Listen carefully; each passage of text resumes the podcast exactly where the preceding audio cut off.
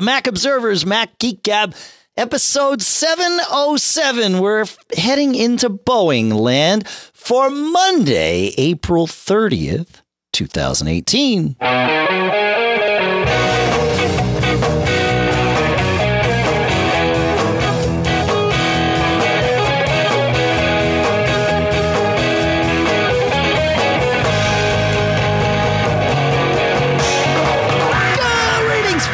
Welcome to the Mac Observer's Mac Geek Gab, the show where we take your tips, your questions, your cool stuff found.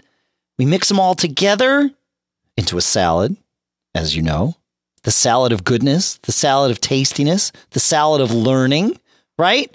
And we share your tips, we share your questions, we answer them. The goal being that each and every single one of us, learns at least 5 new things every time we get together. And today will be no different. Sponsors for this episode include Code Weavers, where at codeweavers.com/MGG, you can get a 14-day free trial of Crossover for Mac 17 and also save 35% when you're ready to buy. We'll talk about why that's important, especially if you're someone that's tried it in the past and hasn't been entirely happy.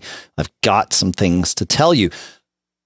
Also sponsoring this episode, Otherworld Computing. We'll talk about their cool new eGPUs, the external GPUs over at MacSales.com. We'll talk about all of that in a moment here in Durham, New Hampshire. I'm Dave Hamilton. And here in Fairfield, Connecticut, ready to throw some croutons into this salad of learning. This is John F. Braun. Salad of learning. Yeah, so this is the first of our Boeing episodes, right? Over the next few months, almost year, we will hit many of the Boeing things because, you know, almost every, you know, 7x7 show we do will have, you know, we'll have some Boeing reference. The next one, though, will not. That Pete should have done the introduction here. I know. I don't know if he's ever flown a 707, but I believe it's not a secret that he flew real jets back in the day. I don't know if it was that. I think it was probably more sophisticated than biplane. He still flies real jets. I mean, he flew a Harrier. Yeah. So right, he did Navy flying, right? He was in the Marines. Yeah. The Marines. Yeah. Okay. Yeah. But but now he flies monster jets. So yeah, we will talk to him. It would be good to have Pete back. His schedule has been crazy, but I'm told that once May starts, things might get a little bit better for him. So with that in mind, let's dive into the meat of this, shall we, John? I saw this week that Carbon Copy Cloner now supports APFS snapshots, right? So Carbon Copy Cloner 5.1 came out, I think, last Tuesday, right after we recorded here. And it added support for creating snapshots on APFS formatted sources at the beginning of a backup task. The snapshot is then mounted and used as the source for copying files. And by using a read-only volume as the source, he says they avoid rare but potential conflicts that can occur during backup tasks if files are modified while being copied. And now they've moved their safety net feature to use APFS snapshots when the destination is an APFS volume, and it will create a snapshot on APFS destination volumes at the end of a backup task to establish a point-in-time restore. So this is really cool that they're like, this is what APFS, one of the things that APFS is built for, is to do these types of things and add these, the ability for these sort of safety nets and efficiencies and all of that stuff. So, it's really cool to see Carbon Copy Cloner doing this. I believe, though, John, that Time Machine has been doing APFS snapshots too, because when I installed this new Carbon Copy Cloner and went to the snapshot manager to turn that on, it showed me snapshots that had existed for the last 24 hours. And of course, I had not been running the new Carbon Copy Cloner until moments before. So something had been creating them, which must have been Time Machine. So, or yeah, Time Machine Editor, because they introduced fairly recently a checkbox called "Create Local Snapshots Every Hour," and if you check it, it'll As far as I can tell, that's exactly what it's doing. Yeah, so that's not... Because I'll see a snapshot folder show up every now and then when it's doing other Time Machine things. So right. I believe that's not influenced by this as well. That's not a new feature of Time Machine Editor. In fact, well, so Time Machine Editor doesn't... not the snapshot. It's the other snapshot. Time Machine Editor doesn't add any features to Time Machine. What Time Machine, and this is, I mean, we've mentioned it as cool stuff found before, but certainly we'll include it in this episode too. What Time Machine Editor does is it lets you control some aspects of Time Machine that Apple's interface does not provide, specifically when to schedule the backups. Apple, it's either on or off, and on means it does them every hour. Time Machine Editor can be a little more fluid and intelligent, or more rigorous, and you can actually set times and dates and all that stuff.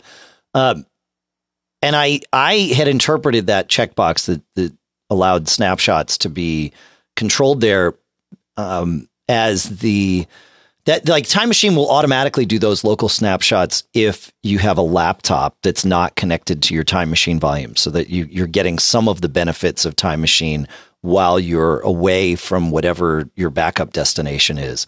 And so I think this is just a more granular control to turn those on and off. That's how I interpret it. Okay, that. No, you're right, now that I look at it. Okay. The way to see what's happening with local, so a local snapshot and an APFS snapshot are indeed different things. But, now I'm getting back on track. Well, if you type, I think that the snapshot that Time Machine Editor is talking about is the one where if you type tmutil space local snapshot, it'll say, I did that. And you can also say whether to create them or not. And I think But that's what I'm saying is I think Apple is employing APFS snapshots for those now. Or because I had some APFS snapshots. At least that's what it seemed like when I launched Carbon Copy Cloner 5.1. So I think that Time Machine is doing them, but I could be wrong about that, because I also think that Time Machine, unless something's changed very recently, you cannot back up to an APFS volume as your Time Machine destination.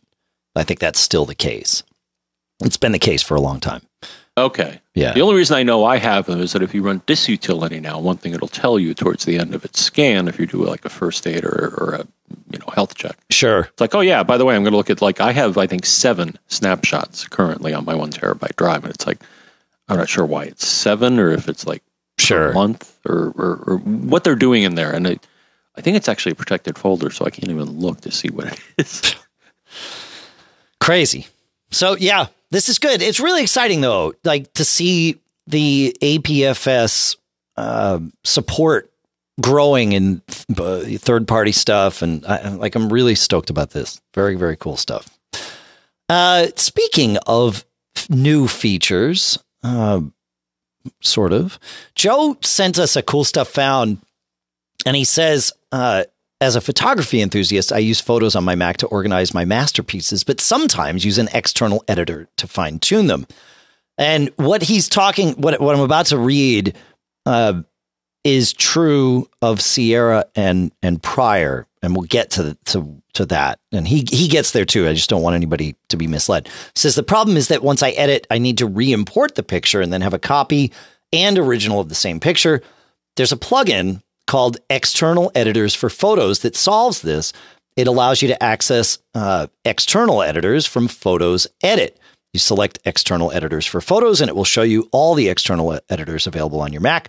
Once you're done editing, you save the picture and return to Photos, where the plugin receives the edited photo and inserts it in to the photos, and then you get just one. He says, but the app is only for 10.11 and 10.12 because... He says, as I was researching the details, I realized the app was Sherlocked. Kids, ask your parents. That basically means that Apple included that functionality in High Sierra, which they did. And the interesting thing is I didn't quite realize the extent to this, that this was included in High Sierra. I knew that we had Photos plugins, so apps like, say, Pixelmator could expose certain edit operations that you can do right from within Photos with those plugins. But you can also highlight an image and either right-click on it or go to Image, Edit With, and choose your external editor and do exactly what Joe describes, where it literally opens the image in that external editor. You do whatever changes you want. When you hit save, you can watch inside Photos that photo updates right there. So I had no idea. I had heard people talk about this, and I just assumed incorrectly that all they were talking about was the plugins, or the extensions, I should say. But it's not just the extensions. It is truly the ability to open a photo in an external editor like that. So which is pretty cool. And if you want to manage the extensions, that's a whole other thing. Visit System Preferences, Extensions. I know we're moving fast on this one. And go to Photos, and you can turn on which ones you want to appear in Photos, which is kind of cool. So you can have stuff from third-party apps sort of right there in Photos.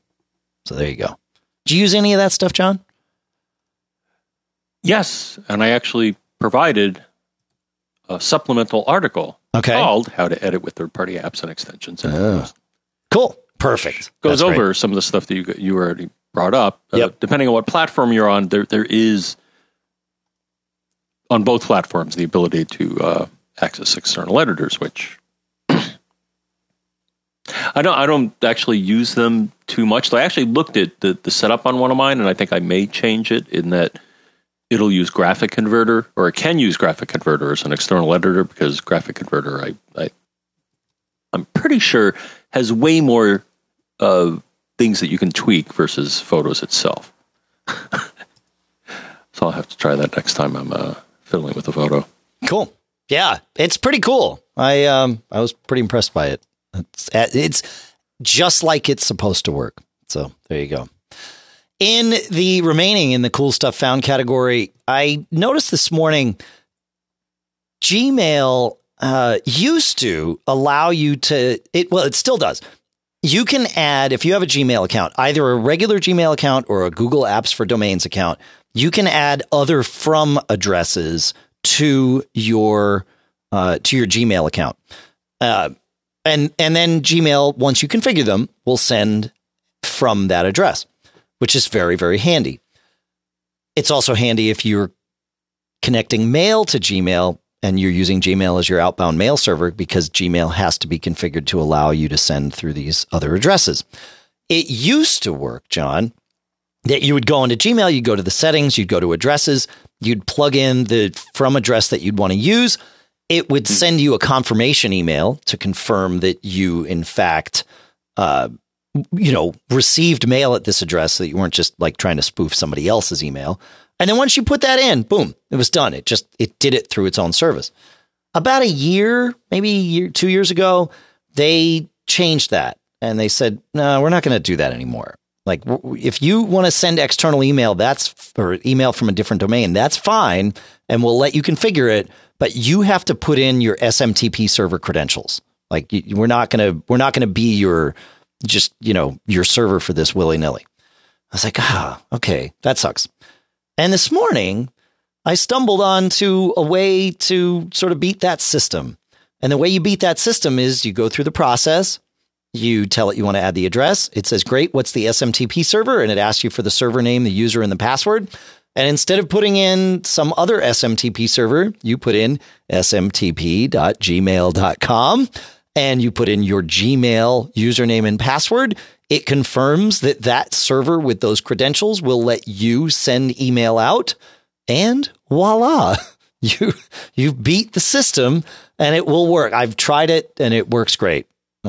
So my guess is that this is a hole that they could plug, but I don't think they will, because I'm assuming that this is how they essentially have grandfathered in all of the addresses that you put in the old way, because they didn't make you go back and redo those. It's only for new addresses. So, so I think there's a way to beat that system.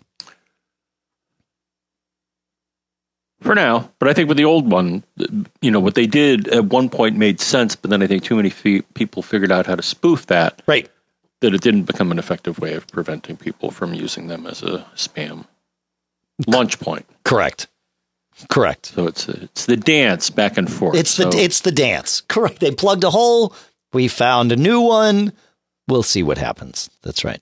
Yep. Yeah, I remember, you know, for a while I was using Yahoo as my base and, you know, doing the same sort of thing. And then at one point they were like, oh, well, no, we're not going to allow this forward mechanism anymore. And it's like, well, dude, without that, it like, you know, done. I really can't effectively use my. Yep. And then, you know, then they loosened up the rules a bit because it was traumatizing too many people. They're like, dude, you said you could I could bring all my addresses over to you. And now you're saying, well, no, not anymore. Not today, like, Satan. That's right. Yep. Yep. I mean, you get what you pay for. You do. In a lot of cases, is nothing. So. It's nothing. Right. So Lawyer Jeff hipped me to a tweet today from @Holman where he says, this is Zach Holman, who says, I just found out that you can turn off those annoying rate our app notifications on your iPhone and, of course, your iPad.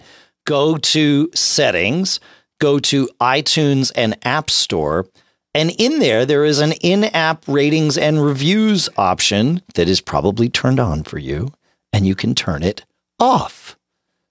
I find that pretty helpful because those things come up at the worst time. Like, I don't mind. I have a whole, because of what we do here, I have sort of a whole policy about what I will and won't review, you know, just publicly with my name and all that. But still, like, I get that developers want to encourage you to send reviews, but man, they can be really pesky about it. Yeah. I mean, come on, let them have their fun. I mean, they wrote an app for us. Maybe you paid for the app. Like, I mean. Oh, well, in that case, then stop pestering me. Right. Yeah, exactly. Yeah. Yeah. So anyway, you can turn that off here. And it is a global setting. It's not a per app setting or anything like that. So there you go. It's good stuff. Thank you, Lawyer Jeff. Hopefully soon to be Judge Jeff, I think. John, you found a cool stuff found, didn't you? Or you purchased? Kind of. You have? Yeah. Okay. So I was wandering around the Braun estate and noticed a blinking LED, which means something's wrong. Uh-oh. And in this case, it was my Link Hub. What is a Link Hub? I bought this starter kit several years ago, and it was GE and Quirky that came out with it. And it was two smart GE LED bulbs and what they called a Link Hub, which was a baby smart home hub in that it only talked to these lights. And then they gave you an app, and everything was cool. And you even saw it when you went over, Dave. You know, it integrate. They have a Wink plugin for a word. So and you could say turn on the lights, turn off the lights. But the thing is, all of a sudden, it broke. Wait, hang on. The light was flashing. I need to ask you a question. You said Wink app, but did you say Link Link Hub? Correct. Okay. Yes, they called it a Link Hub to distinguish it because it's like a baby hub with very limited functionality. Gotcha. Thank you. I just wanted to make sure I heard that correctly. Yep. Right. And I think they still sell it, but you don't want it because it's so limited. You might as well do what I did. So for whatever reason, I don't know why, it just was broke. Okay. In that, you know, I tried to reinitialize it. I tried to repair the bulbs and nothing was working. And, you know, the A word was saying, I can't talk to the hub and I'm like, all right, well, you know, I got some, you know, gift cards for my birthday. And I looked at Home Depot and they're like, yeah, well, we got the Wink Hub 2 for $99. And I'm like, all right, here we go. Did it for in-store pickup, picked it up the next day.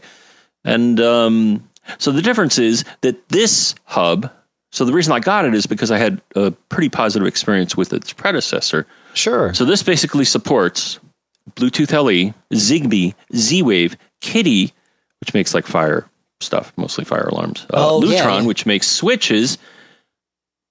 And it also has now compared. So this is the version 2 of this hub, but it also has both 2.4 and 5 gigahertz Wi-Fi radios and an Ethernet port, though 100 megabits, though for smart home stuff. I don't think that's totally fine. Yeah, right. And so far I got hooked into you know, the old bulbs. It was interesting. It actually said, oh, you want to use these? We're going to have to upgrade the firmware on this. So I think there was some firmware weirdness that all of a sudden caused this breakdown and maybe forced me to upgrade. I should have anyways. But the thing is now it talks to generic Zigbee and Z-Wave, which are like the two big kids on the block as far as, you know, smart home stuff is going to probably have either one of those. But also has an Ethernet port, which its predecessor did not. And it has a 5 gig radio, which its predecessor did not as well. So I'm ready, man. That's pretty cool. So now I can even get, so like one of the bulbs it talks to that, you know, are smart bulbs. I think they're about like $15 each. Cree, they talk to those. I think that, but the thing is that you can, that they not only have plugins for a whole array of devices using their app, but they understand generic Zigbee or Z-Wave devices and provide basic functionality. Yeah. So for those of you that might have glossed over at some of those protocol names, when you get something like a smart light bulb or a smart outlet or a smart switch, sometimes those devices have their own Wi-Fi chip in them and talk directly to your router, right? And if they do, that's all you need. You're good to go. But a lot of times, these devices will have low energy, low cost radios in them that need to talk to a hub, like the thing John just described, in order to then talk. And then that hub talks to your network, either Ethernet or, in John's case, like you could do Wi-Fi as well. Not every hub does Wi-Fi. That's pretty cool. And it has a backup. That was the cool thing. Yeah. They're like, oh, by the way, if the Ethernet fails, do you want to use a Wi-Fi backhaul instead? And it's like, dude, are you kidding me? That's awesome. Well, yeah, because a lot of times you'll want to place the hub somewhere, you know, you want to place it somewhat centralized, right? I mean, these things will build a mesh of their own amongst all of your devices, but you're better off if your hub can, you know, reach everything. So not having to be tied to an Ethernet port. That's pretty cool. That's really cool, man. You know, I mean, I bought those Hue lights not that long ago, and so they came with their own hub, and that hub has been software crippled for a little while, but they've fixed it now, and it'll do Zigbee 3 devices and things like that. So you can go, and I don't have to buy Hue bulbs. I can go buy, you know, like you said, the $12 to $15 ones on Amazon that'll support Zigbee, and I'm good to go. So this is pretty cool, man. Yeah, it's fun stuff. It was interesting that the vocabulary changed for the bulb. So now, you mean with the A lady device? Yes. Yeah. Okay. Is that it's now between 1 and 100? Oh, in terms of brightness. So, right. Remember, you could. Yeah. So before, I thought you could say whatever percent, and then you figured out that, well, no, you can just say an ordinal between 1 and 10. Right. This now seems to want between 0 and 100, because if I say 101, it's like, I don't, that's out of range. I'm like, oh, well, that's it. So I think the device itself maybe has a new, more enhanced vocabulary. Which, oh, that's cool. But it's kind of fun, and it's it's $100. $100. Now anything that I want to talk to, you know, Nest or, now, did thermostats, did you compare this with the SmartThings hub? Because that's generally, like, before the Wink Hub 2 was out, the SmartThings hub was sort of the, if you wanted to buy some, not generic, but hub that worked with everything, it was like, without question, you went and bought the SmartThings one. So, not really. The thing is, because I was already using the Wink app. Yeah. I didn't have to really change anything. All my, you know, except for the pairing operation, all the other stuff was the same. So yeah, I was like, yeah. No, I'm just curious because, like I said, I know. And up until this Wink 2, actually, there was, I think, a Tom's Hardware article, and they actually said that Samsung has one that has a few more bells and whistles than this one, but they said this one was fine too. Cool. It talks to the things you want to talk to. Yeah. Very cool. I'm curious. I'm excited to hear how things evolve there. Well, and now I'm thinking of, you know, my strategy here is that, you know, should I get smart bulbs or should I get smart dimmers? Because right. I have dimmers, but they're not smart, and I have LED bulbs. So do I upgrade the bulbs and just leave the dimmer at full? Yep. Yeah, I know. I have to look at the economics of which thing I want to upgrade or replace. Yes. At which point. Yes. The thing is, right now, in all likelihood, all of the LED bulbs that I have in the house will probably outlive me. Right. Well, I don't know. I've had LED bulbs die. A lot of them die. They say, yeah, but I mean, they say most LED bulbs will last like 20, 30 years, which, you know, yeah. Okay. Maybe I got 30 more years. I don't know. We'll see. Yeah. Well, and I'm not convinced. I think the LED bulbs are maybe 5 to 10. I mean, just based on what I've seen, I've had a couple of them die, and, you know, like they just really fritz out. I had CFLs like violently die. Like, sure. Like smoke and that's bad. Crackling and like almost fire. And it's like, wow. Be careful of that, because there's mercury released when that happens. That's poisonous. Well, yeah, so that's why I got rid of them all. Yeah. And actually, at the local you know, like in this case, our Home Depot will take the CFLs and dispose of them. You hope dispose of them properly. You hope. That's right. That's what they claim to do. All right. So I have one more cool stuff found. And this comes from listener Stefan or Stefan. I'm actually not sure if I'm not sure which way I'm mispronouncing that. He says, in episode 705, you talked about High Sierra's 32-bit app warning. And as an aside, since then, we got several emails from you folks asking, okay, how do I find which apps are 32-bit? I don't want to have to go like system preferences and do all. I want it to like, I want something to find them for me. So Stefan has the answer. He says, Howard Oakley, the incredibly productive author of macOS system utilities over at the Eclectic Light Company, has created a free tool to scan a Mac for applications that are still 32-bit. The latest version also detects plugins inside application bundles and command line tools and dynamic libraries. And it is called 32-bit check, 32-bit check, no spaces. But of course, we'll put a link in the show notes to this. So there you go. And it looks like Howard's going to stay right on that for us all. So very, very cool stuff. So thank you, Stefan. And of course, thanks to Howard for doing what he did to make all this stuff, which is great. Pretty good, huh, John? Indeed. Cool. Hey, I want to talk about our two sponsors. Does that work for you, my friend? Absolutely. Cool. Our first sponsor for today is Code Weavers. As I mentioned, they make Crossover for the Mac. And, you know, in the last episode, I said something that they've really taken to heart. And really, it came from something they said. There's a lot of folks, myself included, that said, well, and what I said to them that they took to heart was, if you're holding a grudge, it's time to rejudge. And I said this in the last episode too.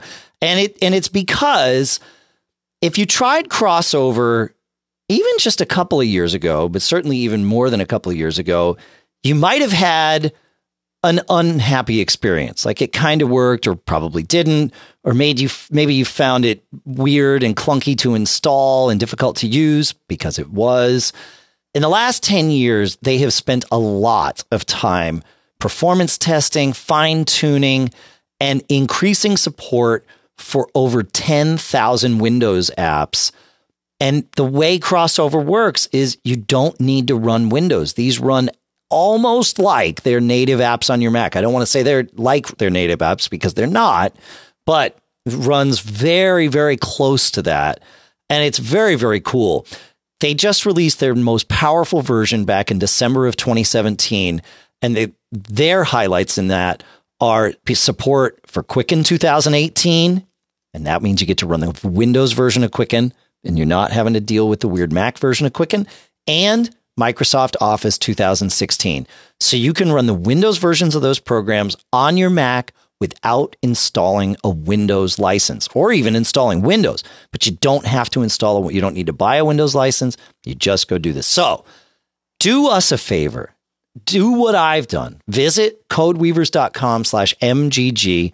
Use coupon code MGG when you're ready to buy. But just visiting codeweavers.com/MGG gets you a 14-day free trial. They don't ask for a credit card. And of course, they don't ask for a Windows license because you'll never need one.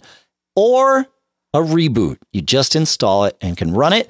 And then when you're ready to buy, coupon code MGG saves you 35% off of a one-year subscription. So go check that out.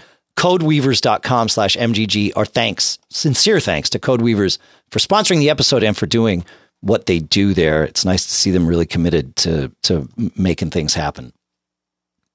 Our second sponsor is Otherworld Computing at MacSales.com. Now, Otherworld Computing is a place that John and I go for all kinds of things. They know the Mac. They understand the Mac. They know how to create things that will work perfectly with the Mac. And here's the thing, even when things don't work perfectly, like they figure it out. And that's how they make things work perfectly, right? That's how it works. They've now got the Helios FX, which is an external GPU chassis, right? So you can connect an external graphics unit to Thunderbolt 3. This is pretty cool, right? Anything for somebody that wants to do video editing, right? Or wants to play games on your Mac, an external GPU can make a huge difference. And now that's the thing, right? You can do that now with Thunderbolt 3. Apple finally opened the door on that. And it's actually more than just Apple, but it makes it work. And the Helios FX will do that. You can also go to OWC at MacSales.com to get RAM. You can get external hard drive cases or hard drives to put in those cases. Like OWC is the place to go if you want to upgrade your Mac. They, like I said, they really understand this stuff. So go check it out. Go to MacSales.com. Find what you need. When you're telling them how much you love them for doing what they do, tell them you heard about them from here at Mac Geekab so that they know that, you know, we're sending you there. It's a good thing. Our thanks to Otherworld Computing for sponsoring this episode. All right, John, where are we going next here? We should stay with the tips. Jeff has one from MGG 705. If you're good with that. Yeah. We're good. Cool. All right. Let's see. So let me find Jeff here. I'll find him. It's good. Jeff says, oh, yeah, when we were talking about the iPads. Oh, yeah. Yeah. Oh, yeah, yeah, yeah. We were talking about the iPad's messages badge showing unread and not being able to be reset. And we said, look, you know, you got to clear the caches, right? But the only way to do that on an iOS device is, you know, back up and restore, because there's no clear caches button. You can't run Onyx. You can't dig in and do any of that stuff unless you're jailbroken. And then, you know, that's a different story. But most of us aren't going to do that. So Jeff says, if you go to settings, general, reset, reset all settings. He said that's much better than reloading the full iOS again. And he says for him, that's cleared out the caches.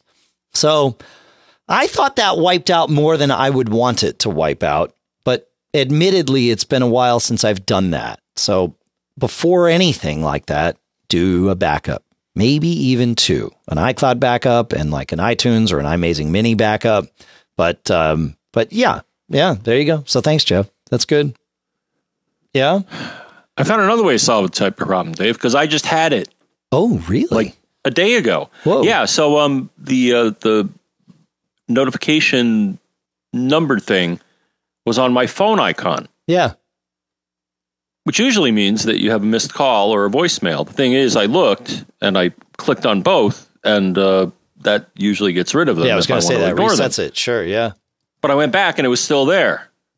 So my suggestion here is just randomly fumbling about. Well, no, it wasn't random, but I'm like, you know what? What if I call my landline from my cell phone? Maybe that'll clear it. And you know what? It did. I don't know why. I don't know why I thought that would make any difference, but I'm like, it's the only thing I could think of trying. Otherwise, it would have driven me mad. It's like, I see this notification, but it's not real. And I don't know why it's there. Huh. That's all I got. I don't know why it happened. So it's just these, you know, weird little. It was just funny because I know people have been mentioning the stale badge data thing, and I think the other thing I indicated in the past is sometimes you have an app that doesn't reveal it. In this case, that wasn't the case because Apple, you know, when the badge in the topmost UI is there, then one of the underlying badges are also on as well. In this case, that was not the case. It was kind of distressing, actually. Yeah.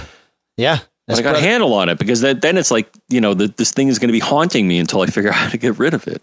And it's also now unreliable. No, it's smart. As Brother Jay says in the chat room at MacGeekab.com/stream. Hello, everyone. Attack of the phantom notification badges. Right. It happens. But but as Kiwi Graham also in the chat room says, you know, touching the file, making some change to it. In your case, you made an outbound call, but anything to just force it to refresh that. To fiddle with the bits. Yeah, exactly. Exactly. Yeah. That's right. Yeah. Yeah. There you go. Good stuff, man. Following up from several previous episodes where we've talked about this, Ken wrote in and asked, he said, I was talking about a couple that I did some work for here with my Dave the Nerd consulting business, where they wanted to share all their photos. And so what I did was I set them up where all of their devices use the same primary iCloud account, because that's what syncs photos. And then we turned off a bunch of stuff in that, and then set up secondary iCloud accounts for them for things that they didn't want to share, like calendars or contacts or something like that. Right. And Ken said, I don't think you explained that all that well. And he said, I'm confused. Does the couple use the same Apple ID or a separate one now? He says, I tried both, but having a shared ID lets us sync our contacts, reminders, photo stream, and lots of stuff. So the answer is I'm having them use two. The primary iCloud account that you put, and you can have multiple iCloud accounts on all your Apple devices, but the primary one can do more. And iCloud photo sharing is one of those things. Find My iPhone's another. iCloud Keychain, I believe, is only available to the primary one. Secondary iCloud accounts can be used for things like contacts or calendar syncing, email, things like that. So you can have two. And then where it gets really confusing is you can also have yet another Apple ID assigned for iTunes purchases that are separate, or that Apple ID can be separate from whatever you have configured for iCloud. So that's the problem, is they're all Apple IDs. You're using some for iCloud, you're using some for your purchases, and it could be the same one for everything. For many of you, it is. Where it gets interesting is if you are sharing with other people in a specific way and you want to sort of break the rules. It is important to remember Apple thinks about iCloud IDs as being one per person. So like for this couple that I set up, what I had to warn them of is we've got a solution that works today, but when, Mac OS 10.14 or, iOS 12 comes out, Apple may introduce some iCloud related feature that causes a problem here, because they see iCloud IDs as being one per person. And so there might be a thing. And so, you just got to kind of be eyes wide open on that sort of thing. So there you go. That's hopefully that helps, but let us know if it doesn't. Feedback@MacGeekab.com. I don't know if I heard you. I think you said feedback@MacGeekab.com. I said feedback@MacGeekab.com, and that's the address to which Kent sent his email with a tip. We were talking in the last episode about carriage returns and finding them and changing them or replacing them in documents. And Kent found a way to find them within Pages. We said use something like BBEdit, where you can, manipulate the text and copy paste and that sort of thing. He says he found a Macworld article that we will link to, but he says in general, he launched Pages, and then the key is to go to the View menu and turn on Show Invisibles. And then that way you can see the carriage returns that are there, and you can actually highlight them and do something similar to what we described in the last episode, where you go to the Find menu, you use the selection for Find, and now you've already got it highlighted. And so it uses the selection and searches for that. And then you can use things like you mentioned in the last episode, or 2 episodes ago, John, with the \n for carriage return, or \r, or, whatever you're going to use. So it's good stuff, man. We'll put a link in there. Thank you, Kent. Any thoughts about this? I moved quickly from those two, John. No, okay. I'm keeping up. Okay. Well, it was more if you had anything to add. So there you go. That's I think we've exhausted the sorry state of inconsistent end of whatever encodings. Yes. I agree. I mentioned those 2 ways to contact us, John, but I also want to mention premium@MacGeekab.com, because that's the address that premium members are able to send their emails to, and we do check those first and admittedly more frequently than we do the regular box, and that's because you folks are the ones that are contributing directly, and so it's a little something that we can do as thanks in return. I want to thank the, in addition to that, John, I want to take a minute and thank everybody whose contributions came in this week. You good with that? Absolutely. Okay. A one-time contribution of $20 came in from Mike R. And then in the monthly column, $10 contributions from Joseph BP, John B, Tony Z, Nick S, Robert D, Elizabeth B, Jim E, Ward J, and Greg S. A $15 monthly contribution from Micah P.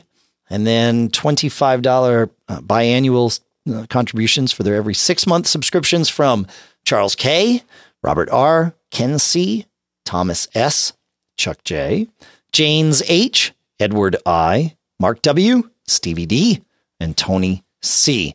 Thanks to all of you. You, like I say every week, you know, you help us do what we do here. It really means a lot in so many ways. Obviously, the financial aspect of it is a huge part of it, but even more than that, we just really appreciate you folks thinking of us and doing this. So, and we appreciate everybody, to be perfectly honest, all you that listen and send in your questions and your tips and just contribute and are part of our Mac Geek Gab family here. Thanks to everybody. Really, it's awesome. It's great. You know, here we are coming up on 13 years, in about 6 weeks, John, I think we'll celebrate our 13th, year of doing this. Our lucky 13. There you go. Yeah. Yeah. It's pretty cool. We're very lucky to be able to do this. So thank you for all of that. Let's see. Where are we here, John? I think maybe we should take a minute. You know, this week, Apple, announced fish shake. Well, not a fish now. Go ahead. Well, they announced that what we all suspected was true is true, that they will no longer be updating or doing anything to the hardware on the airport line. I think we'll still see the occasional software updates for patches and stuff. Right? How did they announce this? They gave statements to a couple of different. They gave what seemed like the same statement to a couple of different folks that then spread it around for them. Oh, yeah, okay. And I confirmed it with them too. I talked to them about it, and it's. I mean, it's legit. Yeah. So, yeah, it's interesting. You know, Apple has done this before. Where, you know, they sort of let the rumors leak, which have been happening for 6-8 months, right, about something that's going to change. And I think they sort of use that to gauge sentiment on things at times. It certainly, you know, it felt like no secret when this news came out, but it was nice to have confirmation. And so here we are, no more airport hardware until Apple changes their mind. And I'm not convinced they will be changing their mind. So I think this is a pretty final thing. I don't think they should. I agree with that. Yeah, there are people. It was an area where it's funny because they kind of sort of innovated. I mean, they weren't the first, right? You know, person to offer Wi-Fi. And I still remember fondly back to the spaceship that actually, I believe, had a Lucent card inside of it. It wasn't even Apple hardware. It was somebody else's. But then Apple added their firmware, and you know they created the ecosystem, and yeah, it was pretty cool. But, yeah. But I think they also realized, I mean, there's a ton of people that are doing it way better than they are now. I mean, not that Apple doesn't have smart engineers, but they, strategically decided, does it make sense for us to offer Wi-Fi with all these other people doing as good and maybe better job than us? And it's like, can we add something to this? Yeah, to this market that's going to make it better. And they did for a while. Oh, totally. And again, they were using the same chips as everybody else was. Broadcom for the most part, and stuff like that. And they had the engineers that did some innovations, but yeah, they made, you know, they did make meshing possible in WDS kind of, right. Well, that was the standards groups, you know, and I mean, they honestly kind of messed it up because the implementation was pretty pathetic. It was pathetic, but it was easy to implement, right? I mean, you just set the things and it would, for the most part, like magically happen. The passwords and all that. But I would say in the MAC addresses, it got kind of tedious, but then the results were disappointing. And that's just because that's because the tech, the oomph. Right. Yeah, there wasn't enough pipe to do, you know, meshy type of things. Yeah. It tried. It's actually, that's an interesting thing to bring up, that really the thing that makes mesh wireless mesh possible. So there's a whole lot here. We as humans have had mesh networks for a long time in the enterprise, right? Where you got one SSID and you can roam everywhere and they're managed from a central location and all that. But they've always been Ethernet backhauled, right? Where there's Ethernet cable, hard wires connecting all of these base stations, you know, and it, or you fiber. Drop ceilings. Yeah. Yes, but there's a wire connecting them. And so, you know, you could sort of do that in your home, or you could do it in your home if you wanted to buy enterprise hardware. And then once 802.11ac came around, it was like, oh, hey, wait a minute. We have enough speed here, if we tune these things the right way, to do wireless backhaul. And that's a game changer in our homes where we don't have drop ceilings and you can't just, you know, throw hundreds of feet of cable around and just make it easy. Right. And so that's the, that was the change to the market, the change to the technology that opened up the possibility for what we're seeing now with, you know, things like Eero and Orbi and Linksys Velop and things like that, to really happen, because without 802.11ac, like you said, we just didn't have the oomph to do this the right way. So yeah, it's interesting, but it's good. So there you go. We have a couple of Wi-Fi related questions, John, that I figured would be timely to go through. But before I cue those up, is there anything more that you wanted to say about this? No, it was fun to, and I see people in our chat room say that a lot of them had the first UFO-shaped one as well. So, it was nice that Apple was part of the beginning, and they're just kind of stepping aside and, again, hopefully spending their time doing other amazing things. There you go. There you go. So, listener Jim asks, he says, I just bought an Eero mesh router system. He says, I was looking into getting it set up in my home and found that I need to run my Eero in bridge mode because I am a Verizon FiOS customer for both internet and TV. My Verizon router / modem needs to manage the network so that my FiOS TV works. I understand I can use my Eero in bridge mode, but that it limits some of the Eero's advanced networking capabilities. Is it worth keeping the Eero and using it in bridge mode with the limited features? I'm tempted to return the Eero and get a Synology RT2600AC. Would that work better in my situation with my Verizon FiOS setup? It says, I currently have an old Apple Airport running in bridge mode that handles my wireless needs. Any other suggestions would be appreciated. So the first thing to go at here is, what problem are you trying to solve, right? Don't get me wrong. John and I love the new, the shiny, the fun. But if you're not having a problem, then, you know, especially with the way technology is, wait, right? Wait until either you are, or there's some solution that convinces you that you have a problem you didn't realize you had. With this, you know, I talked with Jim a little bit about this, John, before answering the question here on the show. And he says, his Airport is running in bridge mode and it's doing it's doing fine, but he's got some weak spots and things are slow in certain spots of his house. So that's the problem he's trying to solve. So, okay, like, there you go. So well, because it wasn't clear to me, because it almost sounded like there were two problems being presented here. One, that my Wi-Fi coverage could be better. And two, should I be using another router? Right.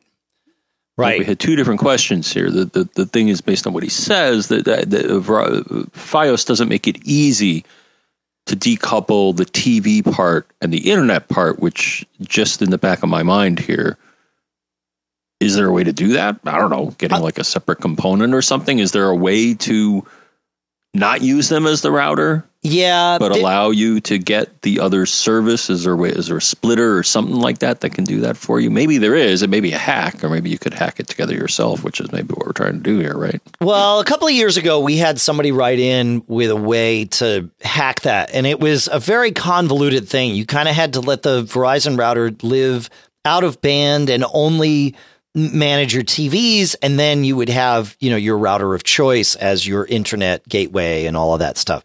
It's doable, but, or at least it was doable. I don't know if it's still currently doable. So hopefully somebody, because I mean, it's all digital data, whether it's light or electrical, right? Well, Verizon uses some level. Verizon uses IP, right? It's all TCP/IP. It's MoCA that they use over your coax wires. So as long as fiber is fiber. Yeah, fiber to the home, and then either Ethernet or MoCA. And then they convert it to something else. Correct. But you're talking a yeah. You know what I'm thinking. Yeah. So yeah, there may be a way to hack it together. There may be a way to.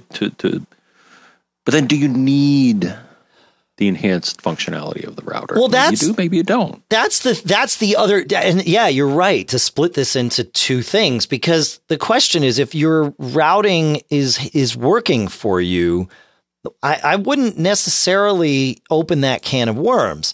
So let's assume that the routing is working okay, right? And you don't need to go nuts and deploy your own router as a router. And now you're trying to decide between you need better Wi-Fi, and you know that both the Eero and the Synology RT2600AC have, at least in our test here, outperformed the Airport Extreme by quite a bit. So with either one of those, you would have better Wi-Fi. But here's the thing. If you're going to get the Synology thing is just a standalone router. So it's just like, in that sense, it's just like the Airport, right? It just happens to have better radios, but you're still going to put it into bridge mode. So you lose some of the functionality that's there. Not all of it. You can still do things like Cloud Station if you hang a drive off of it.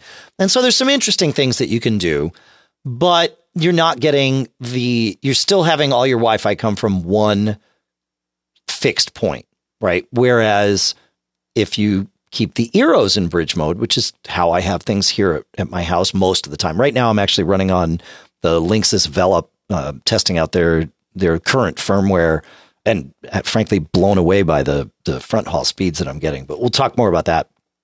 But that's generally what I do, is I have a router that stays in place because I can't afford to completely, rejigger my network all the time. So, but I do want to test all these mesh things. So I generally deploy them in a couple of different ways. But bridge mode is one of them. And then I can experience the meshing, and that works really well with Eero. Eero, the problem with a lot of these mesh systems is when you put them in bridge mode, not only do you turn off the routing functionality, which is sort of the point of putting it in bridge mode, but with a lot of them, you lose the ability to have any visibility into the devices that are connected to your network. That's certainly true of the Velop that I'm running now. I'm kind of flying blind. I don't know where anything's connected because the Velop app won't let me see that when it's in bridge mode. But the Eero app certainly does. It lets me see which access point something's connected to, and I can get some, rough details on it. It can't tell me anything about the routing because it's not doing that, but it can tell me everything about my mesh network, and that's really handy.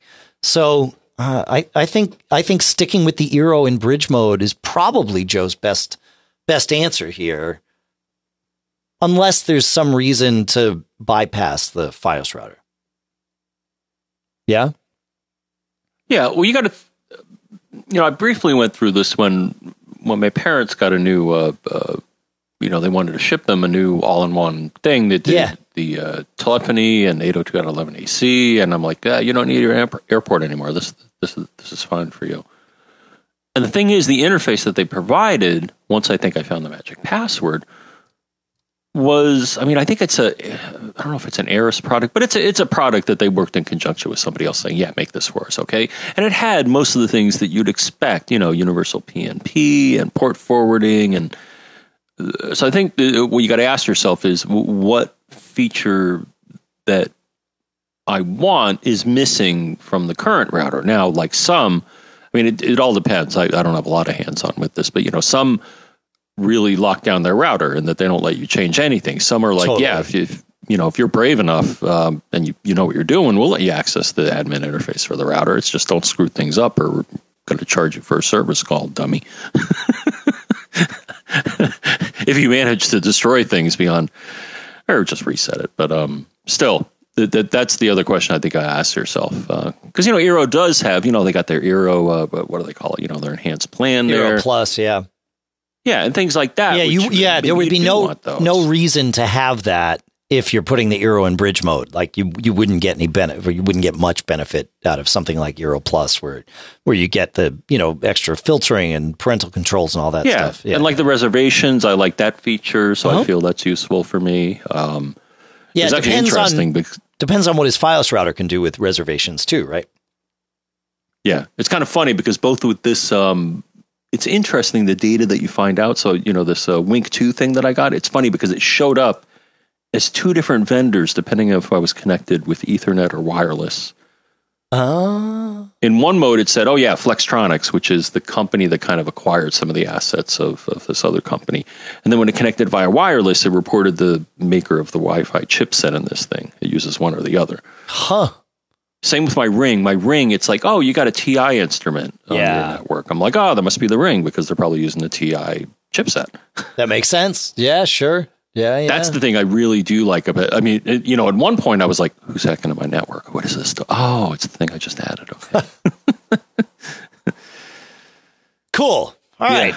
Well, there you go. I posted a tweet about this, and actually a post on Facebook too about this weekend. And I do this occasionally where I'll just change. And I, like I said, I have a couple of different ways that I test. There's really three ways that I test any new Wi-Fi thing that shows up, either a standalone router or a mesh system, is, I can't dismantle my home network, in any meaningful way and still remain, happily married and have kids that don't want to attack me in my sleep. So what I do is I can set up a sub network, right? Where I set up the Eero as its own thing in router mode, but it's a, what we call a double NAT scenario. So my existing router stays right where it is and the Eero talks to it. One of the benefits of that is I get to test the upstream speeds up to full gigabit in both directions, right? Or the upstream and downstream speeds, because I can put a device on the other side, on the upstream side of the router, which is kind of cool.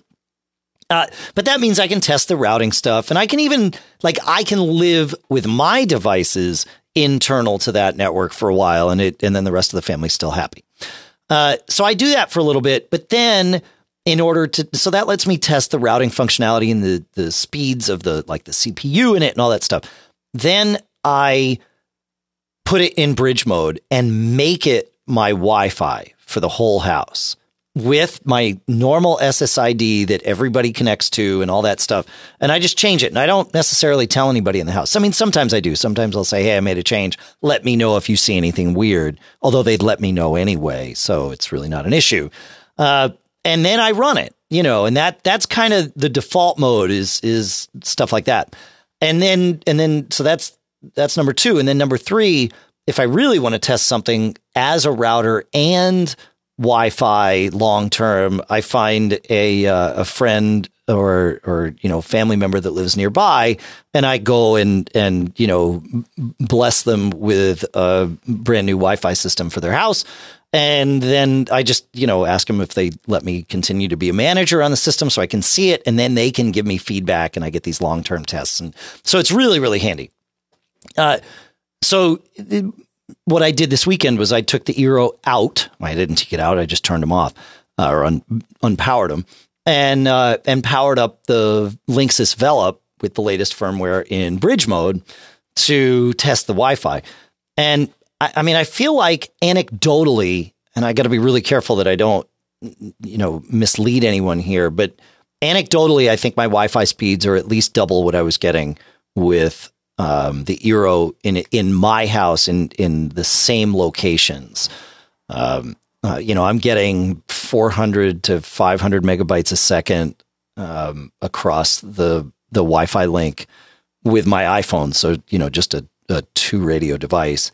And then and with Eero, it was in that 250 range. So it's impressive. Now, it's not all about speed. 250 is still plenty for what 99% of us do 99% of the time.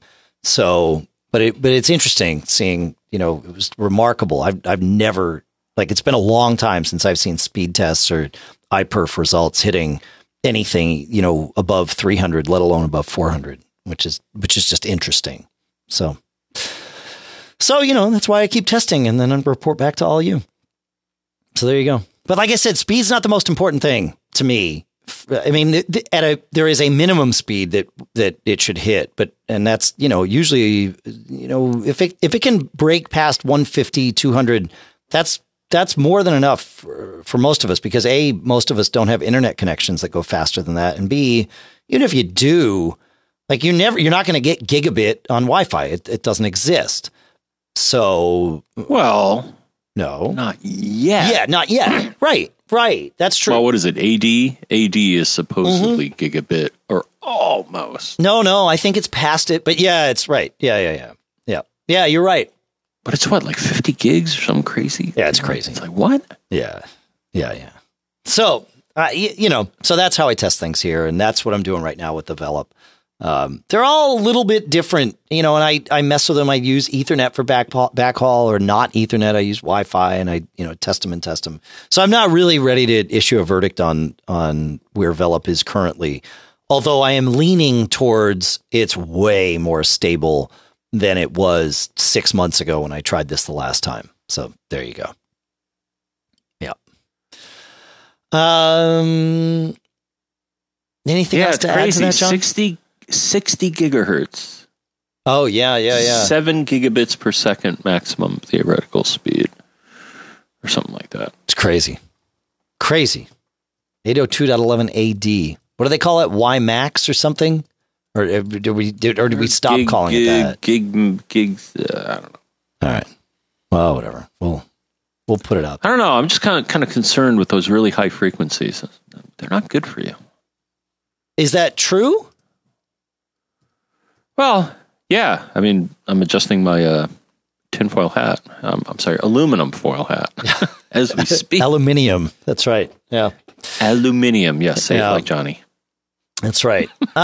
So speaking of new tech, though, we got a note from listener Tony today that says, just spitballing here, but with the coming of 5G technology and the availability of IPv6, will we need a home network going forward? Yes, there are some issues with peripherals and privacy security, but those might be solved easily enough by some sort of pairing protocol rather than access lists or subnets.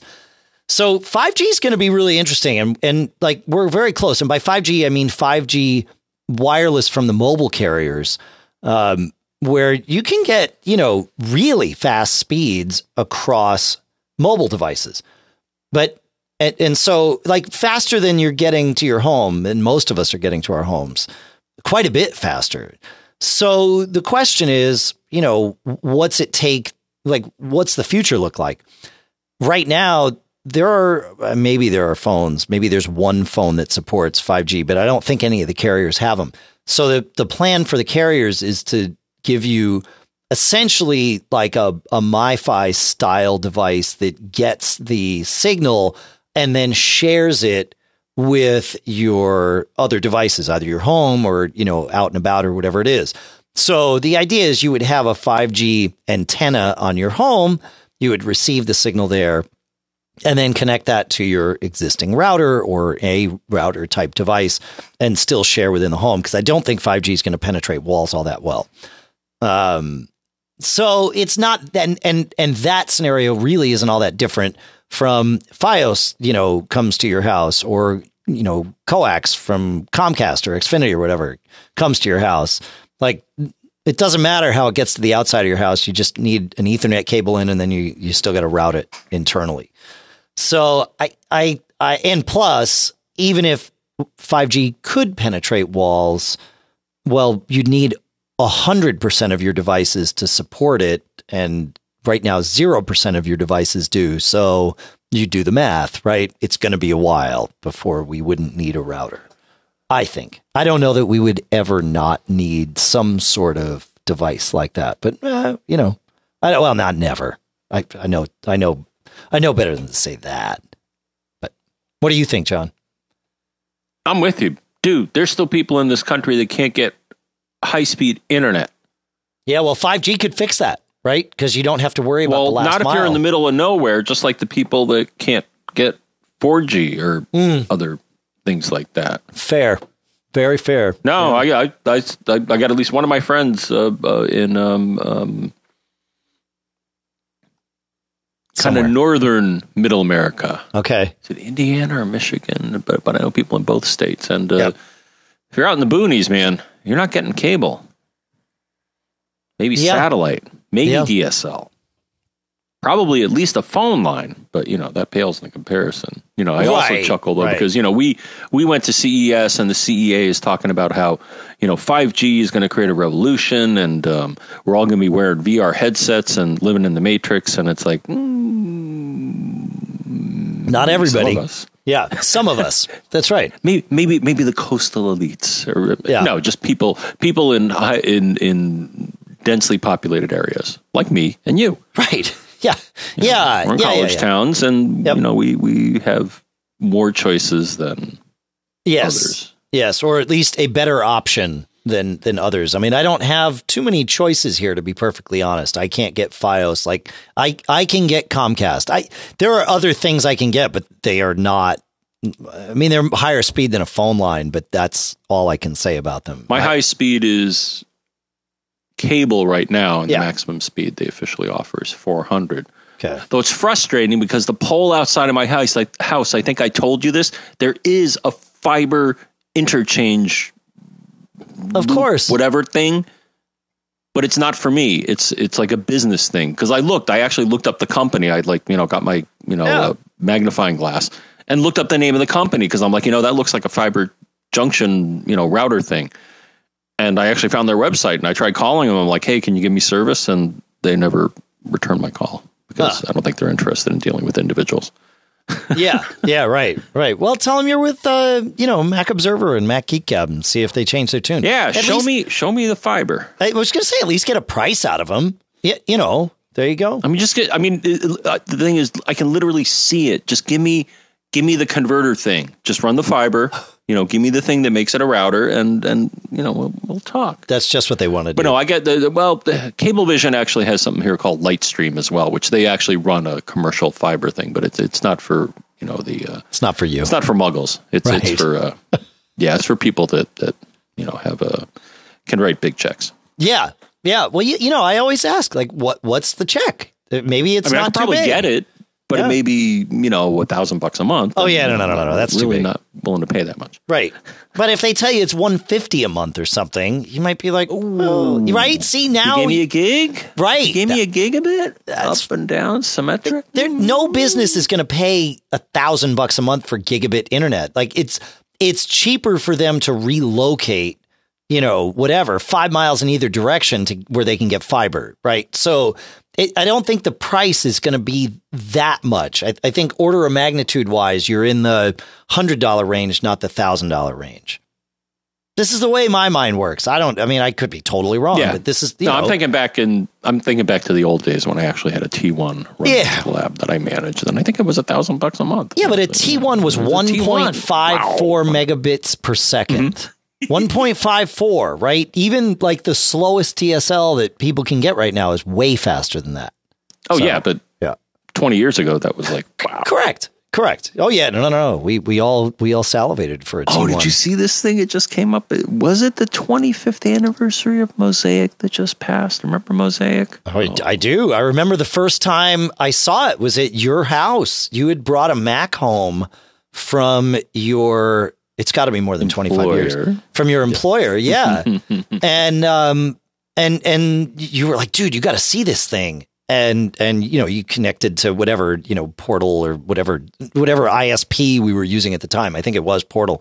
And then you were like, oh yeah, once you get like a PPP connection going, you can do this thing. And it was like, holy crap, this is going to change everything.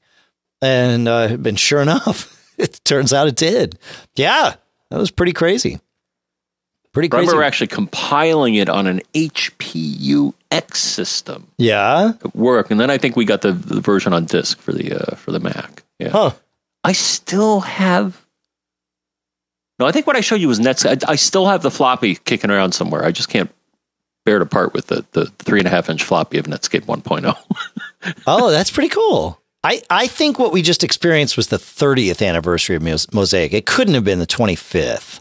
Was it? Oh, okay. I think. Yeah, because, I mean, I'm just thinking about like how old my kids are and when that was. And that was more than 25 years ago. Yeah, so it was the 30th anniversary of oh, I don't know. 93 is when they say the initial... 93. Yeah, 25th anniversary. So that's 25. Yeah, okay. Yeah. All right, there you go. Yeah. Huh. Yeah, it would have been... Yeah, okay. All right, fair enough. Of NCSA Mosaic, right? Mm-hmm, mm-hmm. Right? Isn't that what it was? Yeah. Crazy. And then Netscape Navigator. Oh, that's right. April 22nd, 1993. There you go. Yeah. Cool. Changed everything. I can't imagine what my life would be like without the web browser having made the internet a thing, because you and I were using the internet. We had been using it for years prior to that, but it, like, you try to explain to people what it was, and it was like, you'd immediately lose them. Like the best thing was a Gopher server, right? Where it was this pseudo graphical, it wasn't a graphical, it was a text interface that you could navigate with arrow keys. And so it was like, oh yeah, cool. No, connect to the Gopher server and you can go and download files and that's cool. But it was marginally the same as a bulletin board interface. It just happened to be over the internet. Right? Oh, yeah. Yeah. But then I remember the culture wars where it was like, the internet's for research and science and learning and stuff. And yeah, and all these evil capitalists were like, but we want to sell stuff. And it's like, no, you can't do that, man. Yeah. And the government was saying, no. Like, it turns out it was like the best thing ever. Yeah. The government was saying, we build this stuff and to give you a platform and then off you go. Yeah, it was good. Yeah, it's great. I mean, it wasn't the government, in a sense, built it, DOD and all that stuff there. But why not let people buy and sell things in addition to doing all the sciencey stuff? It's like, well, can we do both? Yay. Yes. Yeah, right. Yay. Yeah, exactly. So the backlash, I still remember. And it was mostly, spam and all those annoyances that was the thing that, really got people worked up. It's like, Yeah. Yeah, why are you sending me this email I didn't ask for? What are you doing? Right. Well, the tech was not built to protect against nefarious use. Right, that was the issue. Is like email servers were just wide open. Why would someone? I was thinking. Oh, yeah. I was thinking earlier today. Well, why would anybody be a jerk? Was the mindset of the people using it? Right. And then all of a sudden, somebody decided to be a jerk, and it's like, well, stop being a jerk. It's like, no. No, that's right. No. Yeah, that's because that's what a jerk's answer is that. Yeah. But, it was interesting. Earlier today, I was setting up a new email forward or whatever. And so I had to I wanted to see what the headers looked like of this new forward that I set up. So I sent an email to myself, as one does. And for whatever reason, as I did it, I was reminded of the first time that I sent an email to myself. Now, this was, I think it was UUCP, John, which was sort of the way. Unix copy protocol? Yeah, it was UUCP email, I think. It might have been pre-@sign. Where you so now we say, send an email to this user with the at sign, that computer over there. But it used to be that you had to say, send an email to that computer by way of this computer and this computer and this computer. Was it a bang path? With bang paths, with bangs being exclamation points. And it was Ray Tomlinson at BBN, who you and I happen to be talking about pre-show, who created the concept of the @ sign, right? But anyway, whether this was pre or post @ sign, I'm not sure. I'm pretty sure it was pre @ sign though, where I sent an email to myself. I had accounts on 2 different Unix computers, and I sent that were not mine, but I was allowed to have accounts on these. And I sent an email from one account, my account on one computer to my account on this other computer to test it and figure out how it worked. And I did that. And I logged this. So I sent the email. I disconnected from the first. I connected to the second, logged in. I got my email. I was looking at the headers and I see, oh, another new message has come in. Who is it? Oh, it's from the system administrator saying, please don't abuse our system by sending emails to yourself. We have limited bandwidth and we can't do this. And the guy was nice about it. He was like, I understand if you want to test or whatever that you need to do something like that, but, don't make a habit of it. I was like, wow. It's like, are you watching me? Yeah. Dude. Well, he was just watching all of his network traffic. Like that was the thing is he wasn't watching my account. He was just literally watching all of his network traffic. Now, you couldn't even fathom doing that today as a human. It's bad. It's tough enough. Have a tool and a filter, but still. Yeah, but even he had enough spare time to manually inspect packets and traffic and stuff. It's because traffic was low enough that he could. Yeah, exactly. So you told him to spend his time doing something important. I think this was important back then. Yeah. So you were that much of a drain on the system by sending yourself an email. Well, no, I just think he wanted to discourage the habit. Yes. Which I totally got, but it was really funny. And like I said, as I was sending this forward to myself today, I was like, wow, but we've come a long way because I guarantee you the only person that's going to know about this email that I just sent is me. Oh, no, I guess they really didn't have any good crypto back then, at least not for civilians. Yeah. Yeah. And well, he would have still been able to see the source and destination. The headers. And I think that's all he saw was, that it came from Dave H at, one VP. Computer. Oh, gosh, this is before. Yeah, before all of that, man. Yeah. Yeah. That's the thing. I know. It's crazy. I remember showing people how simple it was, and then we'll move on. But I still remember this in the early days of the internet. I'm like, you can't really trust where an email says it's from. And they're like, really? And I remember this is when, we were starting to get on board with the internet at work. And I was like, yeah, check this out. So, I logged in manually to an SMTP server and manually typed in the from and the to and the message.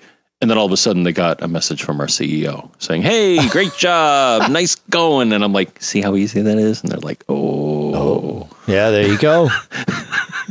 Yeah.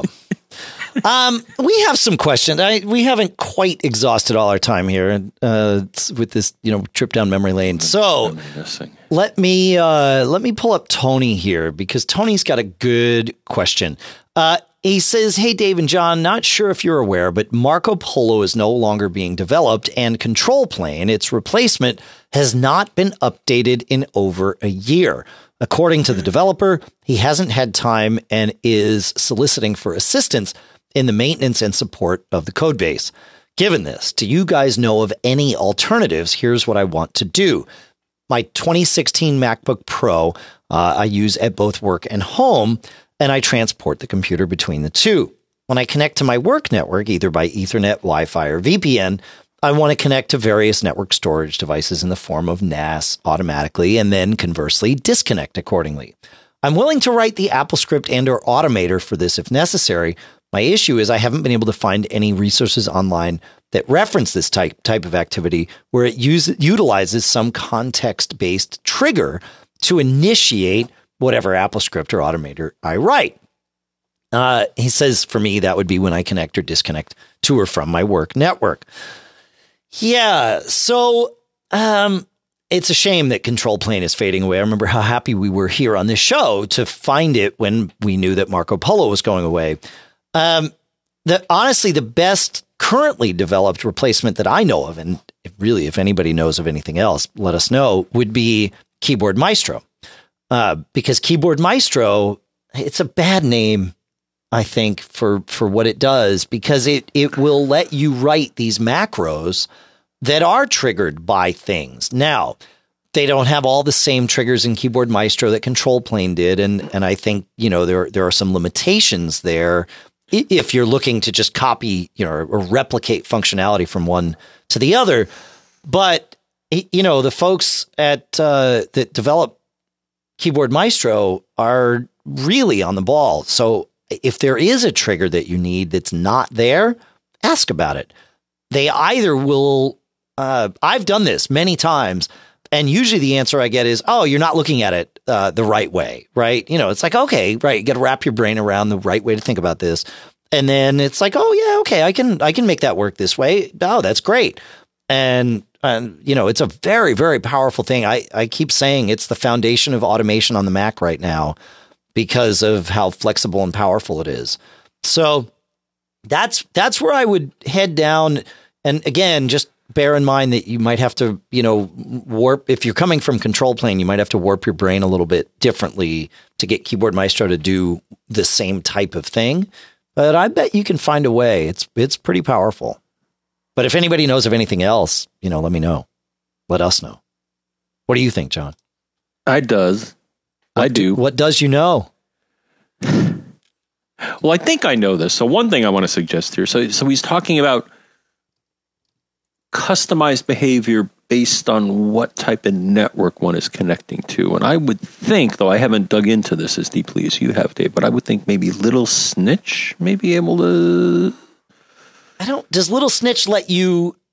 I mean, you indicated to me. I've never done this, but you've indicated to me in the past that you've written scripts that'll do certain things depending on what type of network you're connected to. Is that correct? It's like true. Profiles. Yes. Now, can they launch scripts? Because I'm thinking he's like, okay, well, if I'm on work network, connect to server work one, work two, work three. If I'm on the home network, connect to server home one, home two, home three.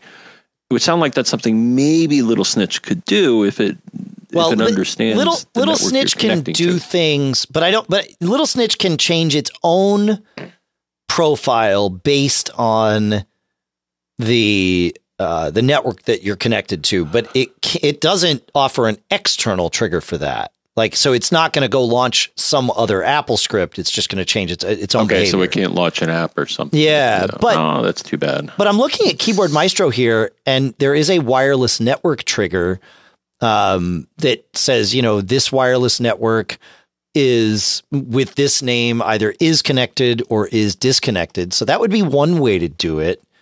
I don't see anything about an IP range. So if it's Ethernet, that's where things could get interesting. There was a, and I think Automator is did I lose John? What happened? Like, hey, hello, you're back. Cool. Whoa. Did I go away? You did. Oh, okay. Well, I was just rambling on about how Automator, I've done this, makes it real easy. It's like connect to server X or Y or Z. Oh yeah, no, he just needs something to trigger it, right? Because that's what you would do is you would have Keyboard Maestro run your Automator script, unless there was and it sounds like Little Snitch can't trigger your Automator script, yeah. So you can't, you can't really attach a trigger or something. Right. Switch networks. It's keyboard. Okay, yeah. So. It's Keyboard Maestro is the thing now. Yeah, you would love messing around with Keyboard Maestro, John. I highly encourage it. I think you'd get a kick out of it because it does all kinds of very, very cool things. So yeah. So that's it. If anybody else has any thoughts, let us know. That's that. I would love to do more, John, but I know us, and I know that I don't think we're going to be able to do that in a way. You know what? We're gonna do it. We're gonna go to Greg. We're gonna go to Greg. Oh, not there. Yeah. Oh, right. So Greg, because those two are we'll be here for 15 more minutes. Right. Yeah. Right, and I don't want to cut that one short. Yeah. So Greg writes. He said. Curious if you've ever encountered an issue like I'm having. It says I've got a 2013 Retina MacBook Pro, and the issue is with video playback in QuickTime Player 10.4. There are no issues with the audio, but the video will stutter momentarily for less than a second, but long enough to notice. It says the video and audio remain in sync throughout the playback, but the stutters and glitches happen at semi-regular intervals. It says, I'm just using basic video files, MP4 movies, from a few cameras and camcorders that are stored locally on my SSD and or external hard drive. The problem only exists when using QuickTime Engine, QuickTime Player, QuickLook, iTunes, etc. No issues with streaming video from sites like YouTube, and no issues when playing the exact same files in VLC. Here's the head scratcher. As if that it's in and of itself wasn't the head scratcher. Here's the head scratcher, he says. Everything is fine on my primary user account on the Mac. All of these files play flawlessly in QuickTime Player. However, if I try to play the exact same files when logged into another account on the exact same computer, I get the glitches with the video. And he says, I even created an additional standard user account so that I knew I was using something clean, same issue. So there's one account that this does not happen to, and all the others on this computer, it does. So he says, since the video plays back in VLC, it's not really a big deal, but it shouldn't be happening. And it's weird. So I don't know if we're going to have an answer for this, John, but I figured it would be good to chat about for a couple of minutes here. And then if maybe somebody else has an answer, even better. You know? Thoughts on this? All I know is the only time that I've observed this behavior when using QuickTime. So I'm going to just throw out a wild speculation. That's all we got. For lack of it. So sometimes I'll be playing back QuickTime videos, and I will notice it get pixelated and it stutters.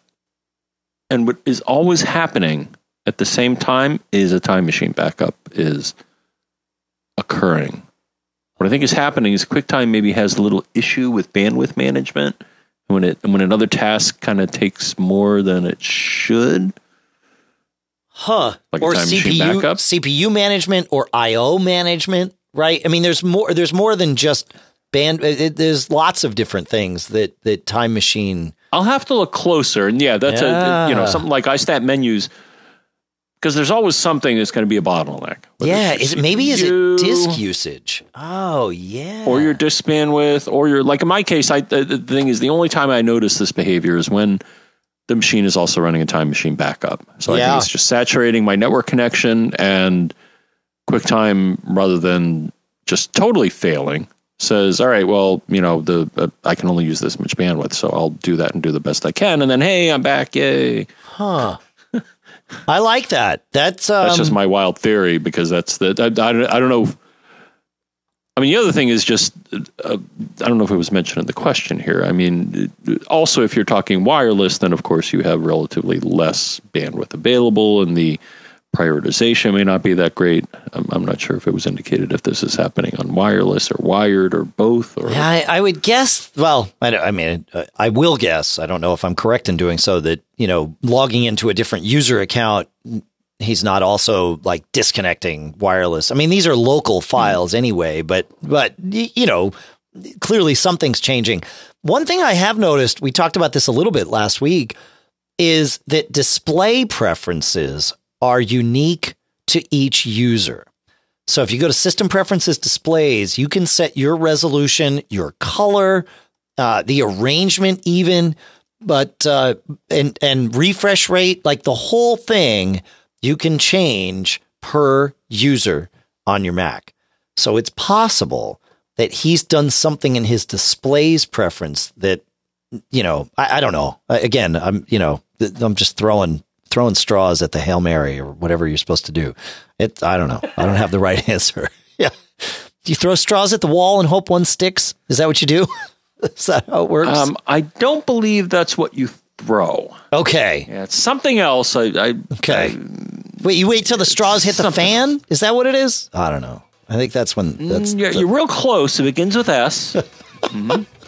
Uh-oh, the band came in, John. Oh, well, we'll have to table this conversation for the next time. Thank you so much for listening, everybody. We did tell you the emails. Do you want to tell us the phone number, John, or shall I? Where is it? I think I found it. It's always in the notes here. It is. At the bottom. I don't always look, but if I did look, I would tell you that you can call us with your questions, your comments, your tips. At 224-888-GEEK, which is, Dave, 4335. You can also find us on Facebook. Go to MacGeekGab.com/Facebook, and we would love to have you participate there. Yes, we are still working on the other thing, and it's actually coming along really nicely. I want to thank Cashfly, of course, CACHEFLY.com. They've been partners with us for a really long time, and they provide all the bandwidth to get the show from us to you. Let's see, where else are we here? Oh, yeah, I want to thank, I want to thank all of you for listening. I know I did that once already, but I'm doing it again. I want to thank all of our sponsors. As we said in the show, go to codeweavers.com/mgg to check everything out there. Go to MacSales.com. Go to SmileSoftware.com. Go to barebones.com. Go to ring.com/mgg. They got some great deals still there for you. Really good stuff. Thanks so much, everybody. This was a fun episode, John. You got, I enjoyed this today. It was a crazy day. I was actually really happy to come and, like, I always enjoy doing this show, but I especially was looking forward to it today. And you delivered. So, do you have any advice to share with all of our friends here, John? I do. You should always remember, especially when you're down and are looking for something fun to do, that you have fun, but don't have too much fun, because you always run the risk of getting caught. Made up.